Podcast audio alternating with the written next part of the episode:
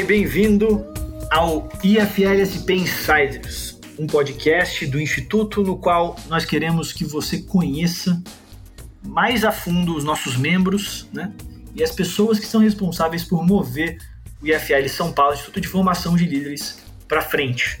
Não só as pessoas que estão dentro do Instituto, que cada vez cresce, né, conhecerem um pouco mais as histórias de quem está lado a lado com elas, como as pessoas que estão do lado de fora do Instituto conhecerem as histórias e saberem um pouquinho mais sobre quem está aqui dentro e como que a gente funciona, como somos como pessoas. Tá? Meu nome é Luiz Guilherme Prioli, eu sou associado do Instituto e host aqui do Leadercast com vocês. E hoje temos um convidado muito especial chamado Ariel Meller. Ariel, ele é associado do Instituto e, para quem não sabe, ele é também vice-presidente, um cargo né, que no IFL São Paulo é responsável por toda a formação. Então, eu queria dar boas-vindas aqui ao Ariel e já começar, Ariel, soltar uma pergunta aqui para você. Quem é Ariel Meller? Conta um pouco aí, por favor, da sua trajetória até você chegar assim no IFL, cara.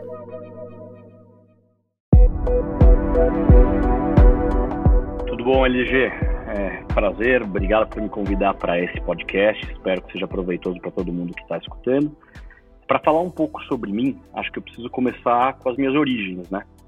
Então, eu queria falar um pouco de como, de onde que minha família veio, né? Tudo começou, meu pai, ele é um israelense, né? Ele nasceu em Israel no ano de 48. Os pais deles eram foram prisioneiros da, da Segunda Guerra, depois escaparam, tal. E por lado de, por lado materno, meu avô, ele é, na época era Império Austro-Húngaro, e o pai dele, Marco Meller, ele era um cara que ele tinha muita habilidade comercial. E ele viajava por vários países, meio que negociando coisas que os países precisavam e não tinham. Então ele fazia esse negócio meio de trading. Uhum. Em 30 e poucos, ele foi, ele estava em Paris, ele era um industrial em Paris, meu bisavô. E aí ele, um belo dia, acordou e falou: Putz, precisamos ir embora daqui desse país, porque para os franceses eu sou alemão e para os alemães eu sou judeu. Então a gente não tem o que fazer aqui, a gente precisa ir embora. E aí ele largou tudo. Olha só. Tudo, tudo, tudo, indústria, toda a vida que ele tinha, e foi para a Argentina. E na Argentina, é, o meu avô, que era o segundo filho dele, conheceu minha avó e se casaram. Né? E depois de alguns anos, eles mudaram para o Brasil e foi quando eles fundaram hoje a, a fábrica, né, a fábrica da família, que eu tenho um negócio familiar, que eu já vou explicar para vocês. E aí toda essa história foi assim que começou a vida no Brasil, né, da minha família. E você sabe o que motivou seu bisavô a vir para o Brasil? Da Argentina para o Brasil? Cara, é assim, ele era um homem que sabia falar muitas línguas, mas a motivação mesmo a vir para as Américas foi a questão da guerra e a Argentina, honestamente, ele era uma pessoa que tinha muito conhecimento com material latex, né? Que vem da seringueira, desde sempre ele trabalhou com isso. O primeiro negócio dele foi fazer alpargatas, né? Que são aquelas botinhas que você pisa na praia pra, quando tem pedra. E no Brasil tinha todo o lance do latex, né? Porque a, a, o latex vem de uma árvore que se chama Ravea brasiliensis. E, ou seja, uma planta que originariamente é da Amazônia. Entendi. Então ele, ele achou que ele poderia continuar o negócio dele aqui no Brasil, porque tinha uma fonte de matéria-prima fantástica. Né? Mal sabia ele que, a, que a, o latex que vinha do Brasil era uma porcaria e que hoje 70%, 80% do latex que a gente usa no Brasil é importado, né? apesar da planta ser brasileira. Olha só. E aí, foi, essa foi a história, né? De como eles, meu pai que veio de Israel, minha mãe que veio da Argentina, fizeram essa mistura e, e hoje eu tô aqui. É, e aí, entrando um pouco, quem que é o Ariel? Eu sou segundo filho brasileiro da família, né? De toda essa mistura aí que teve entre israelense argentino e tal. Teve bastante cultura aí no meio, né? E aí eu tive essa, exemplos muito fortes na, na minha vida, né? começando pela, logicamente, pelo meu pai, pela minha mãe. Minha mãe era uma pessoa super culta, ela adora ler, então eu cresci numa casa lotada de livros e eu via ela ali devorando um livro atrás do outro, então eu meio que assimilei isso e, leitura é uma das coisas que eu mais gosto de fazer. Assim, tem momentos que eu não consigo muito me dedicar por causa do trabalho, mas tem outros momentos que eu leio cinco livros no mês. Uma ótima coisa para se ouvir de, um, de alguém responsável pela formação de um instituto inteiro. É. Mas também já sabe que a barra é alta, né, cara? É isso aí. Sem dó, é sem dó. Eu tenho aqui na, na minha casa uma biblioteca bem extensa. Eu acho que livro é uma das coisas mais ricas que alguém pode ter, uma maneira de adquirir conhecimento que é impagável, né? Pô, vamos, vamos usar depois esses livros para fazer aquele fundo Globo News das, vamos, entrevistas vamos do Instituto. Sim. vamos sim. Aí eu, eu cresci nesse, nesse meio onde minha mãe, principalmente, ela valorizava muito a questão do aprendizado, do estudo, da cultura. Uhum. E eu fui absorvendo essas coisas, né? Estudar, ler, procurar coisas novas. E fui crescendo nessa casa e sempre também com exemplos. Eu tive dois exemplos muito fortes, praticamente exemplos paternos, que é meu avô e meu tio por parte de mãe, ambos por parte de mãe. E eles eram pessoas muito, são pessoas muito íntegras. Né? Meu avô é falecido, mas ele era uma pessoa muito íntegra. Também um cara super culto, sabia falar oito línguas fluente. Ele não tinha faculdade e ele foi responsável por construir o negócio da família, né? Um dos responsáveis. E era uma pessoa extremamente resiliente. Ele passou por uma vida super complexa de ter que mudar para vários países, porque o pai dele, que era aquela pessoa que migrava de país para país para fazer essas, esses comércios que ele fazia, essas, comercializar bens, ele ia levando os filhos, os filhos tinham que se adaptar. Então ele foi aprendendo línguas de todos os países imagináveis, né? E ele falava um monte de língua e era, porra, é, era uma pessoa que de uma integridade ímpar, honesta, assim, poucas pessoas que eu conheço na vida têm essa parte ética tão aflorada quanto a dele. Né? Eu, eu acho que eu peguei muito esse negócio dele, eu, eu friso muito esse negócio de ética, eu, eu levo muito a sério isso. Eu tento fazer tudo que eu faço, eu tento fazer espelhado nessa né, num princípio de ética que é inegociável para mim. Isso vem muito dele. E aí tem meu tio. É, meu tio é o meu grande professor na vida, né, na vida profissional. É com ele que eu trabalho. Eu trabalho na fábrica da família, né? A gente tem uma indústria têxtil. E ele foi a pessoa que me ensinou tudo. Ele me ensinou a ser um, talvez, se eu for metade do bom que ele é, eu já tô me considero um cara sortudo. Olha só. E eu tenho esse mentor na vida, né? Não é um não é uma mentoria momentânea. Ele, acho que isso daí é uma coisa que eu posso falar que eu tive muita sorte. Eu tive ele e meu, e meu avô e de trabalho, ele e meu avô como mentores é, incondicionais. E é interessante, né? Porque eu sempre quis trabalhar na fábrica. Então eu terminei meus estudos, fiz engenharia de, de produção, me formei em engenharia, fui morar fora um tempo e voltei, fui direto para a fábrica. Então eu cheguei a fazer estágio em alguns lugares, mas eu entrei direto na fábrica. Uhum. E aí estamos falando aqui já de 13 anos que eu estou trabalhando com eles. É um negócio familiar, com todas as dificuldades de um negócio familiar, porque tentar separar a família do, do negócio é muito complicado, né? Às vezes você está no fim de semana, você tá, senta na mesma mesa começa a falar de trabalho.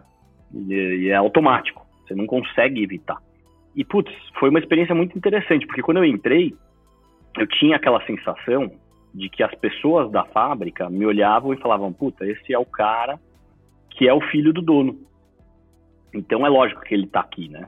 Ele tá aqui, eu tô aqui trabalhando há mil anos, o cara entrou agora e é o filho do dono. Então, putz. E como você lidava com isso, cara? Eu tentava abstrair e eu tive, eu enfrentei várias armadilhas porque as pessoas da fábrica, elas, eu tinha a sensação que elas tinham algo a provar, de que eu não tinha competência para estar tá lá, que eu só, só, estava lá porque eu era da família. Uhum. Então, eu tive que encontrar uma maneira de com que as pessoas me respeitassem, né? E, e eu, a maneira que eu descobri ser a mais eficiente foi primeiro, resiliência, que aí é o aspecto que eu absorvi muito do meu avô. Então ele é um cara que atravessava a parede de pedra. Ele estava na parede de pedra, o cara ia estar tá lá e até bater até atravessar. E isso daí é, é, atrás da parede de pedra que tem toda a coisa legal, né? Você precisa ser resistente, resiliente para poder atravessar essa parede e encontrar o que está do outro lado. Senão você quase quebra a parede, mas não chega a quebrar. E é uma frustração. E nesse momento eu comecei a implementar alguns projetos na fábrica de minha autoria, pequenos projetos, mas de projeto em projeto eu ia conquistando as pessoas. Eu, tipo, porra, você fez esse negócio, o negócio funcionou, porra, claro, quer dizer, então que a ideia que ele, que ele implementou aqui funciona, legal, então vamos dar um pouco mais de, de ouvido para ele. Fui ouvindo, ouvindo, ouvindo, e em paralelo estudando muito, porque eu tô, eu tava numa indústria têxtil, super técnico os produtos que a gente faz, uhum. e isso daí, eu não fiz uma faculdade de engenharia têxtil, né, isso você pode eventualmente ter numa faculdade de engenharia têxtil, na que eu fiz não tinha nada disso, então eu tive que aprender no dia a dia, observando, perguntando, lendo muito material e, e, fui me formando assim com a parte técnica e lógico, sempre tendo meus consultores, que era meu tio e meu avô, né? Sempre quando eu tinha alguma dúvida mais técnica, eles já estavam há tanto tempo no negócio que eu ia lá e eles me explicavam mão nas costas. É, isso é importantíssimo, né? Você ter essa abertura com a liderança. É isso aí, é isso aí. E aí, putz, tive alguns desafios interessantes ao longo do, desse processo. O primeiro grande desafio que eu tive na fábrica foi que um belo dia o meu tio virou para mim e falou: olha, aquele gerente não está performando bem de um determinado setor, a gente vai precisar desligar ele e você vai assumir a área, você vai ter que assumir essa área, né? Assumir a bucha você, porque o cara não está conseguindo dar conta. Uhum. E eu estava, sei lá, três ou quatro anos na fábrica, eu não gerenciava ninguém. Você, que cargo você tinha lá? Eu era um assessor. Eu fiquei muitos anos organizando estoque, tirando caixa e limpando o lugar, fazendo, fazendo uns trabalhos que eu tinha que fazer o trabalho de chão de fábrica mesmo e fazia e não reclamava. Ia lá e fazia. Fiquei, puta, muito tempo. Eu lembro de tirar a caixa, organizar a caixa, fazer, estudar muito. eram coisas assim. E eu não tinha nenhum liderado. E aí, de um dia para noite, eu me vi numa situação de que, eu, de repente, eu tinha sei lá, duas centenas de liderados e eu não sabia o que fazer. Eu lembro que nas primeiras reuniões que eu convocava, eu chamava todo mundo. Aí eu olhava assim, a reunião não, sa não saía nada da reunião. tinha 20 pessoas na sala. Eu falei, caramba, eu chamei, desloquei todos os supervisores da fábrica e... Na... Era duas dezenas ou duas centenas que você duas tinha? Duas centenas, duas centenas. Caraca. Eu falei, eu chamei 20 pessoas aqui na fábrica, todos supervisores, líderes de turno, e não saiu nada. Aí eu, puta, foi aí que eu comecei a pegar um pouco preguiça de reunião. Odeio reunião. É, eu acho que as coisas se resolvem de outras formas, assim, reunião é uma... Que outras formas, normalmente, sim? Cara, no, no dia a dia, eu acho que é muito mais interativo, sabe? Pelo menos na... No... Lógico que você tem que ter essas reuniões, as reuniões são sempre, sempre vão ser importantes, você não pode abrir mão, mas reunião tem que ser a exceção, não a regra. Entendi. Você tem que resolver na interatividade, você tem que ir lá, falar com as pessoas, ir atrás, é, não fica tentando agendar, vai lá e vai resolve. Regaça as mangas e vai lá e, e vai atrás da solução. E aí nesse, nesse problema que eu tava, que eu assumi, é, foi isso, foi bem difícil no começo. Fiquei bastante triste de ter que desligar o cara, né, de desligar essa pessoa, era uma pessoa que eu gostava muito, e era a primeira pessoa que eu tinha desligado na minha vida, então eu não sabia nem para onde olhar quando eu falei com o cara mas fazia parte, eu, eu, tinha na minha cabeça que aquilo... Você tirou, você tirou algum grande aprendizado, assim, desse, dessa sua experiência? Cara, eu tirei um grandíssimo aprendizado, só complementando, um mês depois que eu assumi essa área, a gente teve uma fiscalização super pesada na fábrica, que eu tomava conta, e eu tive que também aprender tudo da CLT de um dia para o outro da, né, da nossa famosa CLT brasileira, que é super complexa. Carta del Lavoro. É a parte trabalhista do Brasil, que é uma zona, né, e era pior ainda antes da reforma do Temer. E eu tive que navegar nesse, nesse ambiente. Eu tive que aprender a lidar com isso. E meu principal aprendizado que eu tive desse período inicial foi que o, o real desenvolvimento de uma pessoa ele só acontece na zona de desconforto. Então, não adianta nada você ficar na zona de conforto, fazendo aquilo que você tem facilidade, que o que você tem facilidade e você faz, você não vai, você pode melhorar um pouco. Você já é bom naquilo, não, não tem muito o que você aprender daquilo. E não tem o desafio de verdade. Agora, quando você enfrenta alguma coisa realmente desafiadora, é aí que você realmente dá saltos quânticos no aprendizado. Então, não adianta você querer ficar fazendo sempre o que você está confortável, né? Então, sempre tem que se provar aí e, se, se, colocar em situações bem difíceis, né? Uhum. Então é esse exemplo de estar tá sempre buscando uma zona de, de desconforto, né? buscar sempre o desconforto para poder crescer, e com muita resiliência, né? com muita resiliência, para você ter que enfrentar pessoas que muitas vezes não vão acreditar em você, pessoas que vão tentar colocar obstáculos no seu caminho e você muitas vezes vai ter que aprender a fazer com que essas pessoas confiem em você. Não é nada na base da, da, da porrada. A porrada não funciona. A porrada não funciona. Você precisa fazer as pessoas acreditarem em você. Se você for na base da porrada, mais cedo ou mais tarde aquilo vai falhar. E é isso. São muitos momentos de resiliência. Eu citei um. Acho que agora muitas pessoas passaram por um momento de resiliência, né? Estamos falando da pandemia, então está sendo especialmente difícil para alguns ramos da, né, do setor produtivo, alguns no mercado de trabalho, pessoas que fazem eventos tal. Então, com a fábrica não foi diferente. Foi um momento super tenso também, onde a gente não sabia se a gente ia estar tá vivo no dia seguinte, fisicamente e financeiramente, porque a cadeia de suprimentos foi interrompida no mundo inteiro e os pagamentos foram interrompidos, eh, tudo foi interrompido. E aí era, foi um cenário completamente apocalíptico. E também com muita calma, muita resiliência e muita paciência e muita dedicação, a gente conseguiu se virar. Como muitas, muitas pessoas estão se virando, né? E como foi lidar com, com esse, nas palavras do Taleb, esse, esse Black Swan aí?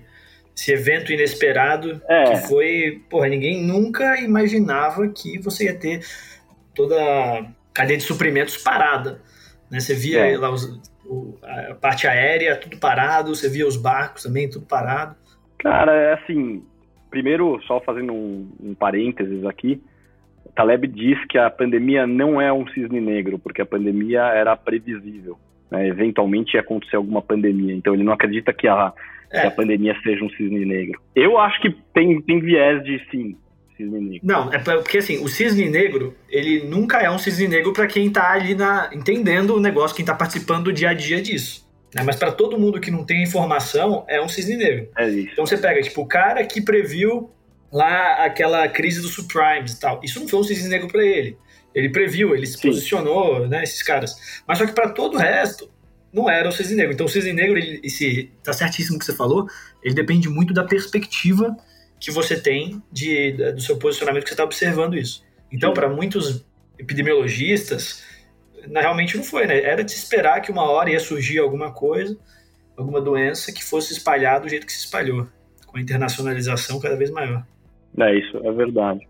Mas, putz, falando um pouco desse momento, da, dessa quebra toda que deu, a gente se viu de um dia para o outro com todos os clientes cancelando 100% dos pedidos, não pagando Caraca. absolutamente nada, não tinha, não é que um cliente ia pagar, nenhum cliente pagou. Quando fechou, deu uma semana, todos os clientes ao mesmo tempo falaram, não vou pagar eu preciso de mais X dias. Eu falei, cara, eu, vou, eu não vou ter caixa para bancar os próximos dias. Eu, eu, tinha um horizonte cumprido antes da pandemia, de um dia para o outro aquele horizonte foi pulverizado. E aí eu não sabia, a gente chegou, fez uma, uma tropa de choque, falou assim, ah, gastou para um, vai ter que pedir autorização para comprar clips. A gente chegou nesse nível. Não se compra mais nada, não se compra folha sulfite, não se compra nada. Essa foi a primeira coisa que a gente fez, fechamos a torneira de tudo, de tudo Nisso daí fizemos o, o, o, auxílio emergencial com muitos funcionários, né, e tentamos fazer de uma maneira que fosse menos prejudicial para os funcionários. Então a gente reduziu só 25% da jornada, então eles foram de certa forma menos prejudicados do que aqueles que tiveram 100% da jornada, né, reduzida. É, e a gente fez isso mesmo eles estando em casa, porque a gente entendeu que era um momento super delicado e essas pessoas eram as mais vulneráveis naquele momento. Então, com tudo isso acontecendo, ao mesmo tempo eu não podia parar de olhar para o lado e tentar encontrar uma maneira de não morrer afogado. Uhum. E foi a que a gente encontrou, né? A gente já estava um pouco inserido nesse mercado, mas a gente está muito no mercado de produtos descartáveis né, para o ramo medicinal. E isso daí foi que deu um, um fôlego para a gente e as coisas foram. Isso, isso segurou a gente naquele pior momento. E com o tempo as coisas foram voltando, né? Hoje já tem o mercado, a indústria está rodando bem, não só a nossa, mas em geral já voltou a patamares talvez pré-pandemia, perto disso. Uhum. Então, e de novo, foi um momento de muita resiliência e de também saber. Todo mundo fala assim, pô, esse cara é é sortudo, né? Sim, é muita sorte. Eu tive, eu posso te falar que eu tive muita sorte de ter a equipe que eu tenho, uma equipe excelente, surreal que os caras fizeram também, com todo mundo com medo de pegar a Covid, mas todo mundo tava lá, gastando as mangas, falando, a gente vai passar por isso junto. Então, equipe fenomenal. Tivemos sorte de já estar tá inserido nesse contexto. Mas a gente soube principalmente surfar a onda dessa sorte, né? Porque tem muita gente que vê a onda passar e não pega essa onda. Nossa, perfeito. E a gente, a gente viu a onda e pegou. E pegamos a onda uhum. na hora certa. E foi isso, esse momento foi isso.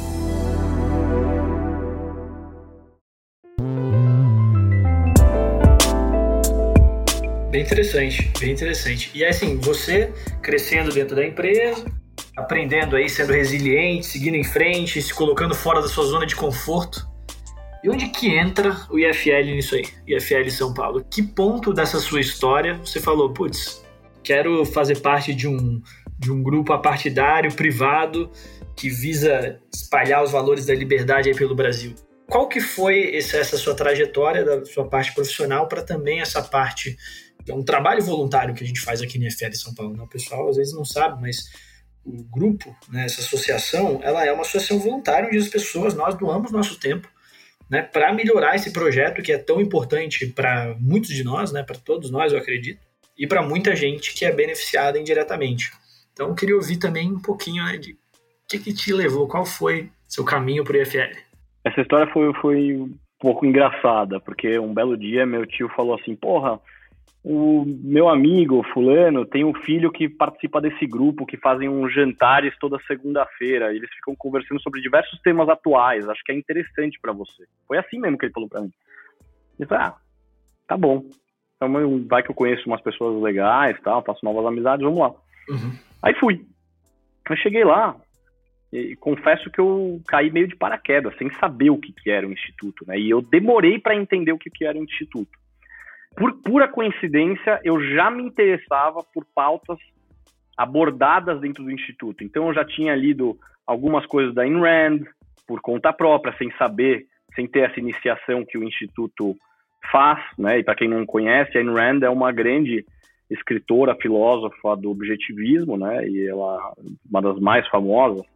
Ela escreveu um livro super famoso chamado A Revolta de Atlas, que basicamente esse livro foi que mudou minha visão. Assim, eu, eu li esse livro quando estava, sei lá, no primeiro mandato da Dilma Rousseff. Eu li. Estamos virando o que esse livro está contando. Eu, eu, eu, li o livro desesperado, assim, falando, eu preciso fazer alguma coisa. Você conhece aquele ditado que dizem assim que a Dilma criou mais liberais que o próprio Mises, que o próprio é. Hayek. Ela encheu o ônibus, graças a Deus. É. É, então, mas enfim, né, comecei a viver o dia a dia no instituto, fiquei acho que um ano sem saber direito o que, que o Instituto poderia oferecer. E um belo dia me deu um clique, né? Eu tive um daqueles momentos que eu pego um mês e leio cinco, seis livros. E aí eu peguei cinco, seis livros do Instituto, do ciclo e li. E eu comecei a pensar, caramba, olha, olha o conteúdo. Tipo, tem coisas que eu tô lendo aqui que eu pensava, mas eu não sabia externalizar. E esse livro tá, ele tá basicamente colocando aquilo que tá na minha mente. Então, fantástico, né? Descobrir que tem essa janela aí de aprendizado e ainda mais livro, que é uma coisa que eu gosto muito.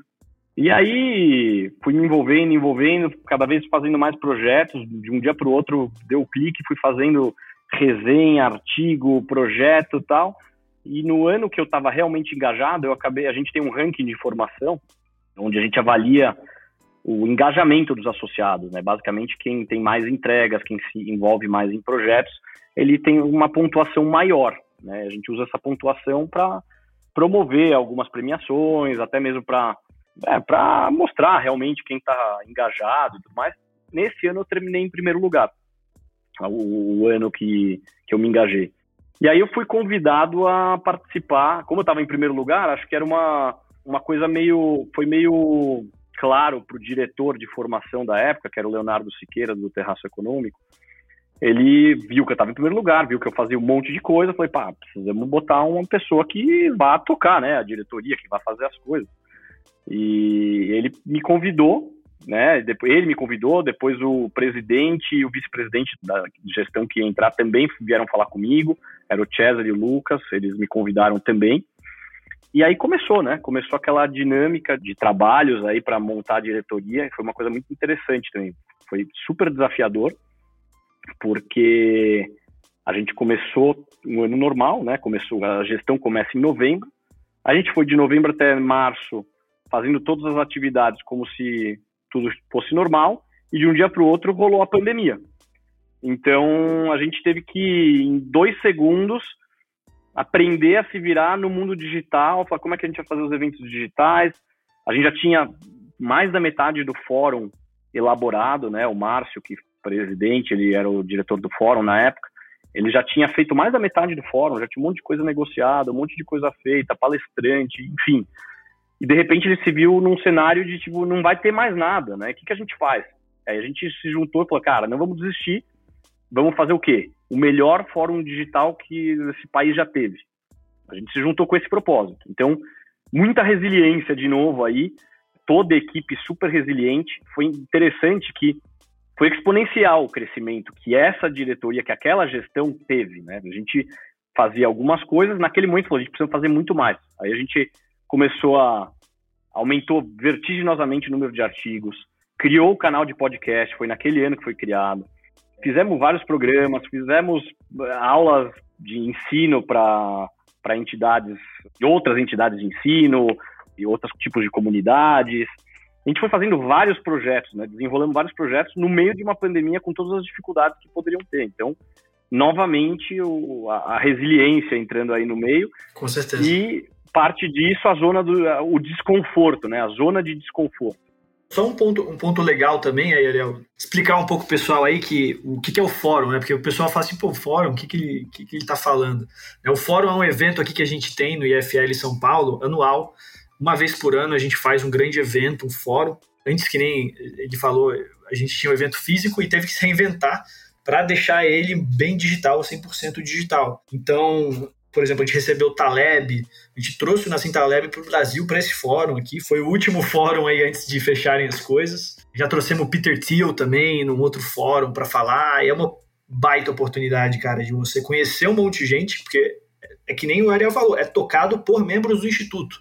Então, grande parte da formação, que ele vai falar depois, né, é feita não só na parte de leitura, é feita na participação dos projetos.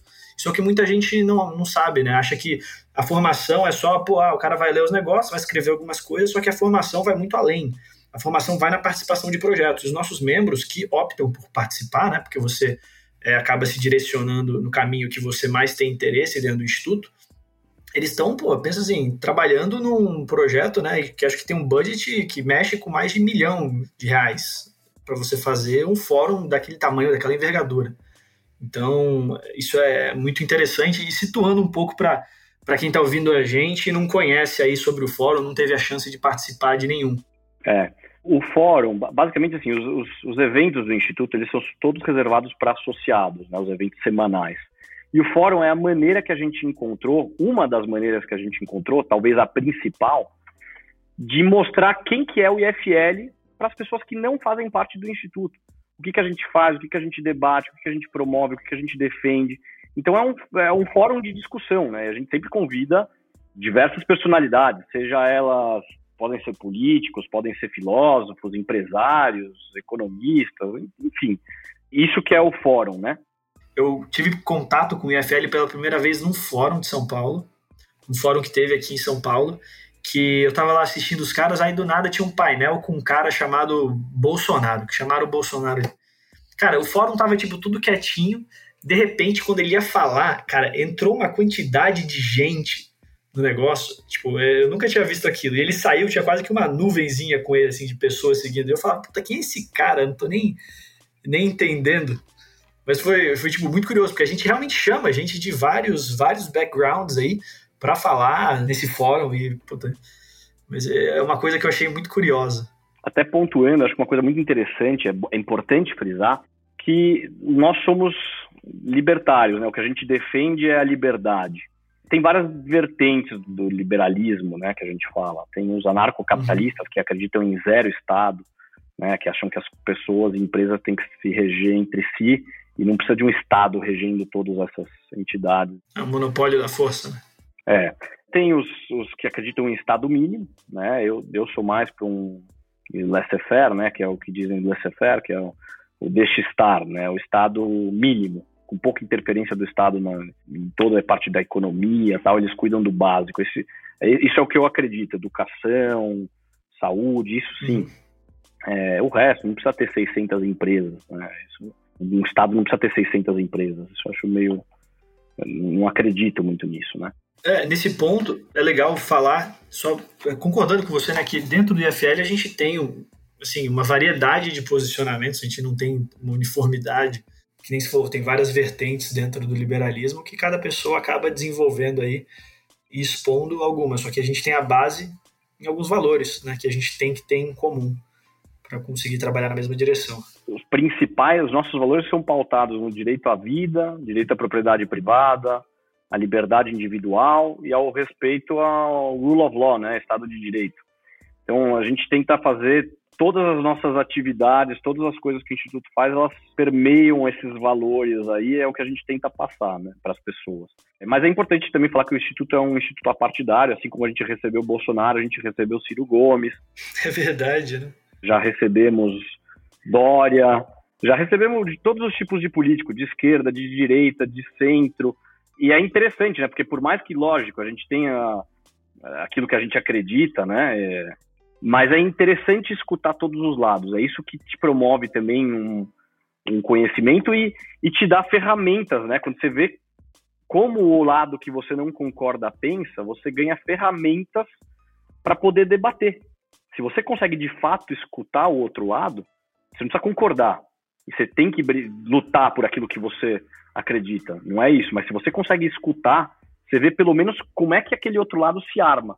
E, como, e aí você faz a sua estratégia de discurso, de, de enfim, de, de, combate, entre aspas, né? Uhum. Mas é isso. o Instituto, a gente preza muito a formação dos, dos associados numa pauta bem plural, né? Então a gente, como falado agora a gente recebe os todos os tipos de político, recebe empresários. Toda segunda-feira a gente recebe alguma pessoa relevante nessas áreas, né? E essas pessoas vão contar, talvez, experiências pessoais, experiências de trabalho, falar de mercado, falar de política.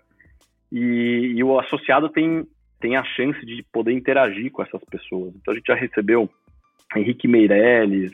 E, putz, é, é legal, né? A gente receber essas é pessoas é e poder e poder falar direto com eles, né? São oportunidades assim que ter acesso. Né? A gente já recebeu até ministro do STF. Ministro do STF, já recebemos ministro da Justiça, ministro da Defesa, já recebemos. E a verdade é que uma das coisas que eu acho que o IFL proporciona, que é bem interessante, é isso. Né? Eu, talvez eu não tivesse essa oportunidade em outros lugares, né? De falar direto com tantas pessoas. Né? A gente fala direto com essas pessoas. É. A gente faz o, a gente pergunta para eles. A gente está num grupo que, né, que visa isso. Então, uhum. é, todas as atividades do instituto estimulam o associado a aprender. Então, tem leituras, né, que a gente preza muitas leituras e aprender a parte teórica e também a parte do empreendedorismo e de soft skills também. Então, todas as leituras são rodeiam esses tipos de livros. E a gente tem as atividades, né, de que, que, os associados acabam se envolvendo em projetos, como você mesmo mencionou, o instituto é tocado pelos associados. Então, todos os projetos que a gente tem são projetos realizados pelos próprios associados. E eles fazem porque para eles é um propósito. Talvez um propósito de vida, talvez uma maneira de melhorar alguma habilidade que ele tem fraca, ou talvez só porque o cara gosta da parte intelectual, não sei, cada um tem seu motivo, mas essas atividades proporcionam isso. Então, é dentro dessas atividades que a gente estimula o aprendizado teórico e o aprendizado de liderança. Né? Os associados vão acabar liderando equipes, vão acabar liderando projetos, vão ter que tomar decisões, vão ter que achar soluções. Então, isso é, é um líder tem que fazer essas coisas o tempo inteiro. E essa é uma oportunidade das pessoas treinarem essa liderança dentro do instituto, pautados nos nossos valores, como a gente mencionou antes. E aí também tem uma, um lance interessante, até dou um exemplo, meu exemplo. Eu odeio falar em público, odeio. Eu não, não falo bem, não gosto de falar. E eu sempre soube que era uma coisa que eu queria melhorar muito, porque me incomodava. Eu não gostava de falar, mas me incomodava não gostar de falar. E ficar com vergonha e, e falar embananado e olhar aquela plateia com 200 pessoas olhando para você e você sabe? Tinha, tinha esse negócio que me deixava muito mal. E aí, putz, eu encontrei no IFL uma chance de botar minha cara a tapa todos os dias. Então eu me forçava a colocar pergunta para o palestrante, com vergonha mesmo, tinha vergonha. É porque quando você está ao vivo, você tem que levantar lá e falar na cara da pessoa, na frente de todo mundo, todos os outros 50 membros que estão lá. É, os jantares tem 50, 60 pessoas, e você tem 50, 60 pessoas numa mesma sala com Henrique Meirelles, com Fernando Henrique Cardoso, com o CEO do Google, e você tem que perguntar para esse cara. Você tem que perguntar para essa pessoa que você tem uma admiração, e você fica até meio acuado, cara, eu sou, sei lá, muitas pessoas muitos associados acabaram de sair da faculdade. O cara olha para aquele cara, que é um, um, puta nome, e você acabou de sair da faculdade. Dá um, dá um frio na barriga, né? E aí eu enxerguei no Instituto essa oportunidade de, de poder me colocar à prova de novo, de me colocar na zona do desconforto, que eu mencionei no início. E eu sempre busco a zona de desconforto. Então essa era uma zona de desconforto gigante, que eu não tive oportunidade de treinar ela nem na fábrica, nem na faculdade, nem em outra situação. Eu falei, é aqui que eu vou, vou fazer eu vou fazer essa parte desconfortável da minha vida, vou fazer aqui. Aí comecei a colocar pergunta, eu tive o, o, o, fórum do ano passado que eu tive que falar. Puta, aí você vai falando cada vez mais, quando você menos percebe, é que, é que nem andar de bicicleta. Você, primeiro você começa com as rodinhas, aí depois você tira uma rodinha, depois você tira outra, quando você vê, você já tá andando sem rodinha nenhuma. E é isso que aconteceu comigo, eu tô andando sem rodinha agora. Talvez ainda tenha um longo caminho para percorrer, para aprender, né, para ser cada vez mais uma coisa mais normal para mim, mas é isso que eu acho que o Instituto te proporciona. Né? Eu sempre gosto de falar que o Instituto te dá, te doa aquilo que você doa pessoalmente para o Instituto. Então, o que eu quero dizer com isso? Cara, eu só vou aprender aquela habilidade que eu sou fraco ou que eu tenho deficiências se eu realmente me colocar assim a querer fazer. E é isso, eu fui procurando atividades cada vez mais e que me geraram esses, esses aprendizados aí que são surreais assim, e até interessante, né? Porque uma das coisas que era muito interessante no começo, quando eu olhava todo mundo fazendo pergunta, todo mundo mega inteligente. Eu olhava aquelas pessoas fazendo umas perguntas super bem elaboradas. Eu falei, eu não sei fazer essas perguntas assim. Eu sei fazer uma pergunta simples. Eu sei... Ele Isso é contou é toda real. uma história. Ele contou toda uma história para chegar nessa pergunta. Como é que eu faço isso, né? E aí, de repente, você faz. Você, você ouve tanto que você acaba pegando e faz. E é, é muito louco, que você olha que todo mundo aqui é muito inteligente, eu sou burro, não posso falar nada. Se eu abrir a boca aqui, todo mundo vai dar risada da minha cara. E aí você vê que não, que todo mundo é super. Todo mundo te apoia, todo mundo quer que você pergunte, todo mundo escuta. É. A pergunta pode ser mais simples ou mais complexa, o pessoal quer te escutar, quer que tem esse, esse clima interno, né, de todo mundo querer ajudar, todo mundo a crescer, né? É, e tem uma coisa que, que eu gosto muito no Instituto, né, que é, é que você tem uma oportunidade de trabalhar com muita gente capacitada que está em áreas completamente diferentes de você que você nunca trabalharia com elas. Então, pô, a gente tem jornalista, médico, engenheiro, economista, a gente tem gente em muito. Desenvolvedor de software, programador. Desenvolvedor de software, cara, empre... gente que está empreendendo, gente que está trabalhando. Cara, a gente tem muita coisa diferente lá.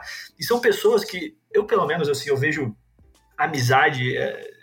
para mim, ela acaba surgindo muito quando você tem algum projeto em comum com a pessoa, né? Quando você tem alguma coisa ali que você gosta de desenvolver junto com a pessoa, que você se reúne, porque eu não sei, eu pessoalmente eu gosto muito de, de desenvolver uma amizade trabalhando em alguma coisa com alguém.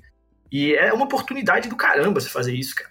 Porque você tá ali, você se reúne com propósito, aí você vai fazendo, vai soltando papo, aí, pô, daqui vocês estão marcando cerveja, estão fazendo outras coisas juntos, aí você fala, nossa, é muito legal. E essa é realmente isso, cara, essa diversidade, gente inteligente, porque você, vê, você percebe que tem gente inteligente em todas as áreas, né, interessado também, que, que faz umas perguntas, se aprende com os outros, como as outras coisas funcionam. Cara, eu, tenho, eu posso estar. Tá, eu acho que o que eu estou falando é muito verdade. Algumas pessoas podem não concordar, mas eu acho, acredito seriamente que o, o Instituto de Formação de Líderes, esse e outros de outros estados, eles têm as melhores pessoas em termos de inteligência, potencial e, o potencial de fazer diferença na sociedade de alguma forma, seja no trabalho, seja no terceiro setor, seja na, na vida política. A gente tem muitas pessoas que ingressaram na política e que são do Instituto. Né? Tem deputados, tem secretários executivos, tem muitas, muitas pessoas mesmo. E, ela, e são pessoas super inteligentes. E você vai conversar com essas pessoas, é total, todas pessoas fora da curva. Né? Tem pessoas que trabalharam no, no ranking dos políticos, enfim, tem os fundadores do Brasil Paralelo são de institutos liberais. Então são, na minha opinião, são as melhores pessoas, as pessoas que mais querem contribuir com uma sociedade livre, próspera, né, que as pessoas possam buscar felicidade. E eu acho que é isso, acho que o Instituto é isso. Isso é muito massa, né, cara? Porque assim, é, às vezes você tá lá tanto tempo que você acostuma. Mas uma das coisas que eu gosto muito é que assim, eu sei o que tá acontecendo. Eu sei as coisas, eu se tem alguma coisa acontecendo lá, normalmente o pessoal tá falando. É, eu sei que eu tô, ah, cara, praticamente a uma, duas pessoas de distância de qualquer pessoa assim no ramo empresarial, no ramo político que eu queira é, alcançar. Porque ali pelo Instituto, cara, tanta coisa abre porta que você precisa, né? Você só precisa vocalizar isso, que você está procurando alguma coisa, que você está procurando alguém, que você está querendo contratar alguém, que você já recebe CV, você já recebe um monte de coisa. Sem contar as oportunidades que a gente tem de bolsa de estudos. É. Eu mesmo fui um dos escolhidos aí no processo seletivo. Você foi para Georgetown. Uma bolsa lá fora. É, você falou do Léo Siqueira, ele que escreveu a minha carta de recomendação lá para o Instituto Ling, que depois né, passei pelo processo seletivo e fui para Georgetown, uma bolsa que o, que o IFL me indicou. Nos Estados Pô, Unidos, cara, foi fantástica essa bolsa. É, foi, foi do caramba, assim, eu tava lá quando estourou o Covid, né, eu faço questão de lembrar isso porque foi engraçado, assim, vendo, Complicado. vendo Complicado. todo mundo falando, não, isso não é nada, isso não é nada, até que de repente, do dia pra noite, todo mundo, não, voltem para as casas aí, estamos fechando fronteira, não, aí, isso aí foi, foi curioso.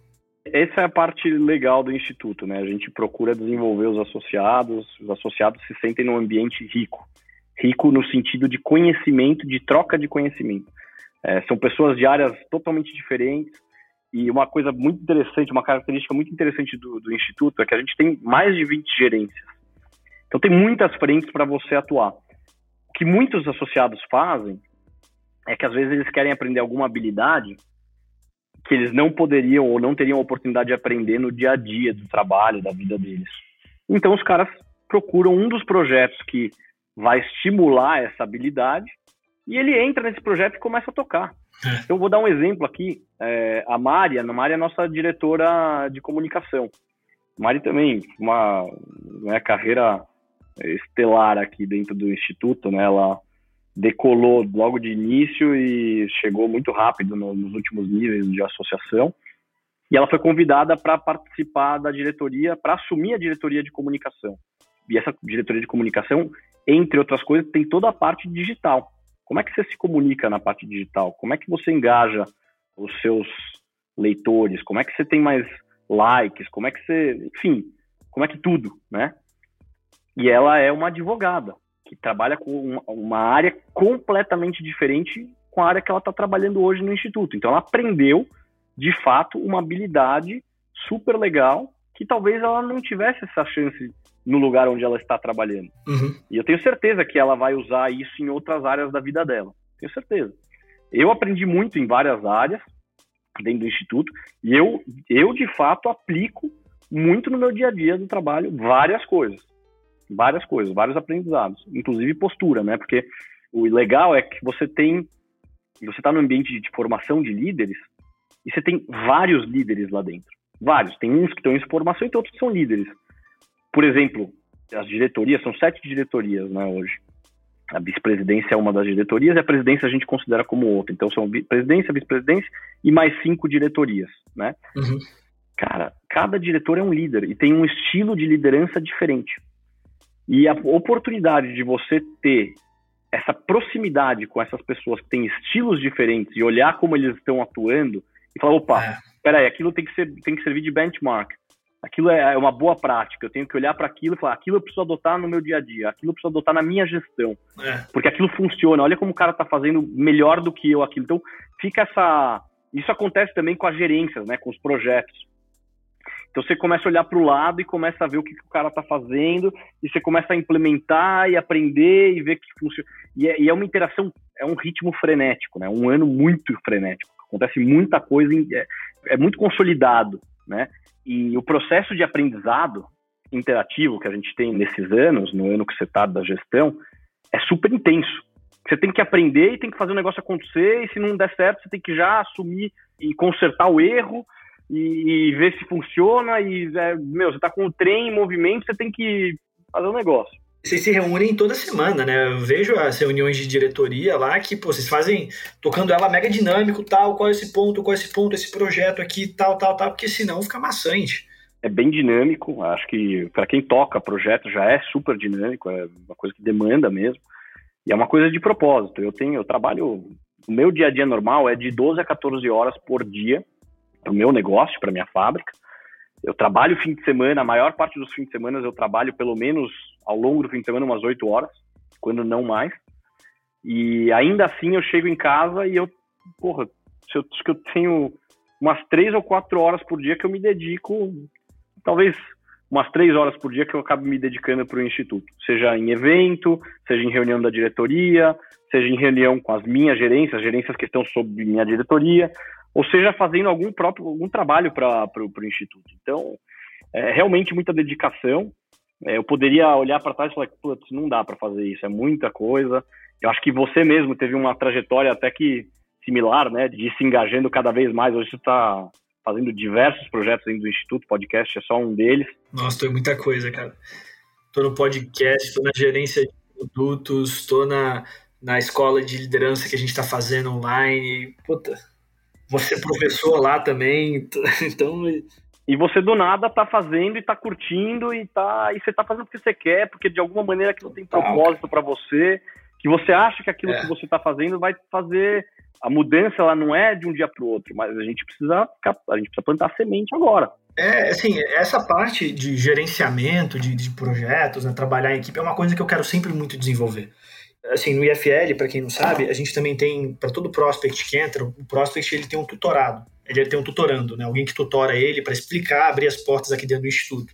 Então, também participo disso, sou tutor de, de alguns prospects, e eu, o que eu falo com eles, né, que a gente fala sempre mensalmente, é o seguinte, eu falo, cara, procura a área no IFL que mais liga os pontos com o que você está fazendo.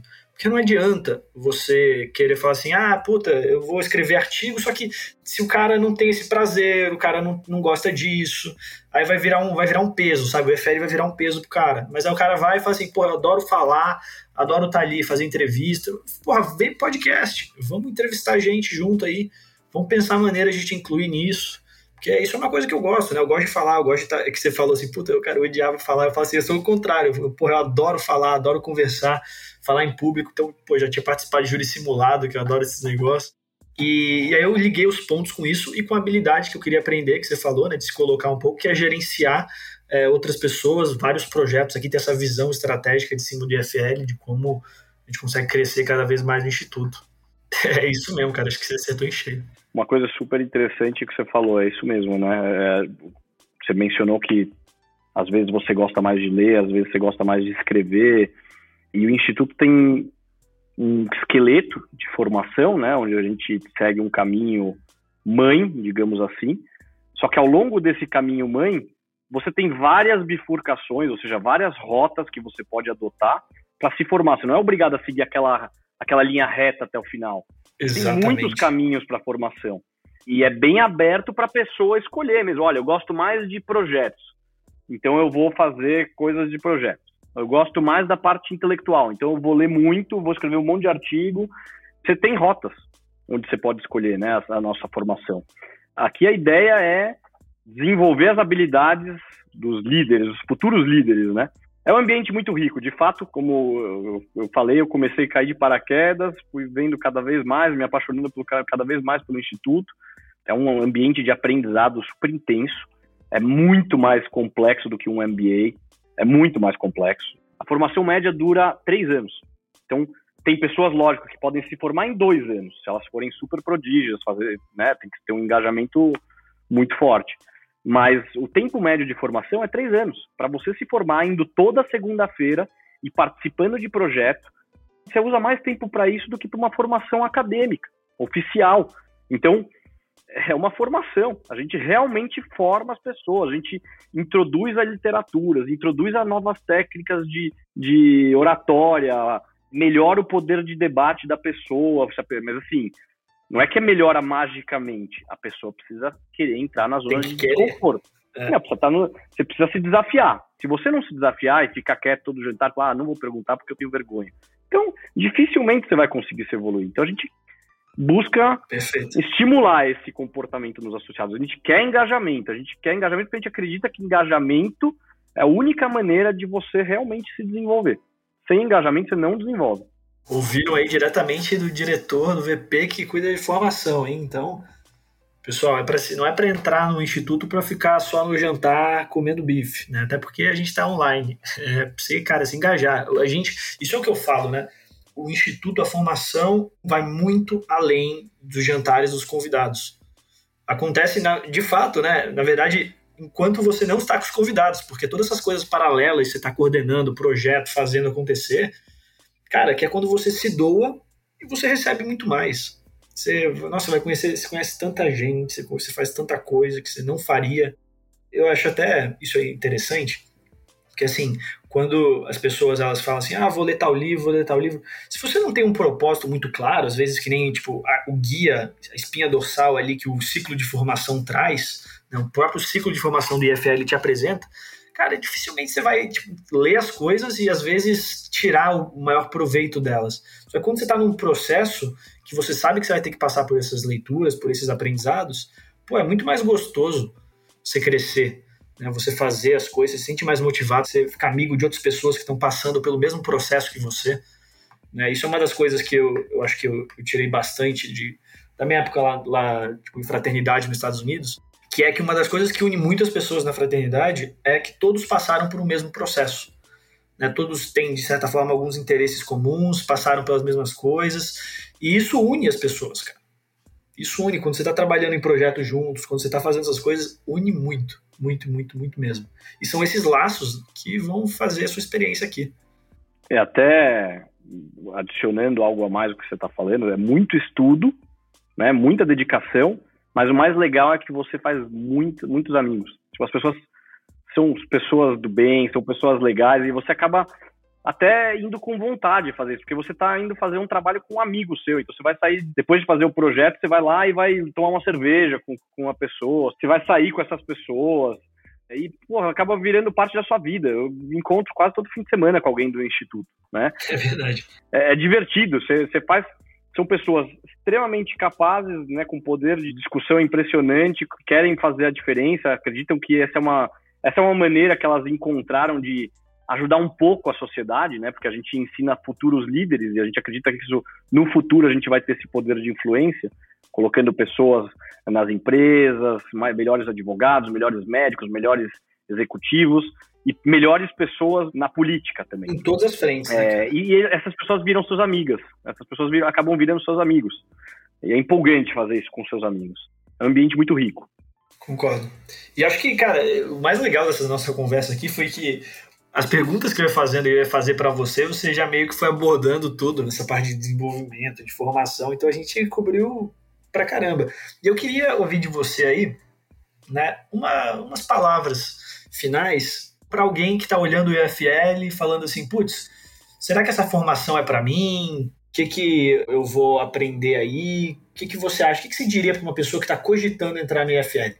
Caia de cabeça né? Vá de cabeça, entre, entre, é um ambiente que você vai aprender muito, que você vai evoluir como ser humano, não é só como pessoa profissionalmente, mas você vai evoluir como ser humano, você vai aprender muita coisa de filosofia, e filosofia é a cola para tudo, né? Então é uma coisa importante e principalmente que é um projeto que ensina você a enxergar de fato como é que o mundo funciona. Eu entendo assim. Eu entendo que isso é um ah, é, te abre os olhos, né? É um projeto que te abre os olhos e que você entra de um jeito e você sai enxergando a sociedade, as dificuldades e o jeito que você vai enfrentar tudo isso de uma maneira completamente diferente. Você sai do instituto uma pessoa consciente. Então, poucas oportunidades na vida você vai ter um ambiente desse nível, desse nível de pessoas, desse nível de, de ensinamento, desse nível de contato com pessoas que fazem diferença na sociedade. Não hesite, porque é uma oportunidade única e oportunidades únicas não voltam. Elas passam, é, aquela, é que nem eu falei lá, lá atrás da onda da sorte, eu tive a sorte de ver a onda do IFL passando por mim e eu peguei ela. Então, se você tiver essa onda passando na sua frente, pegue. Perfeito.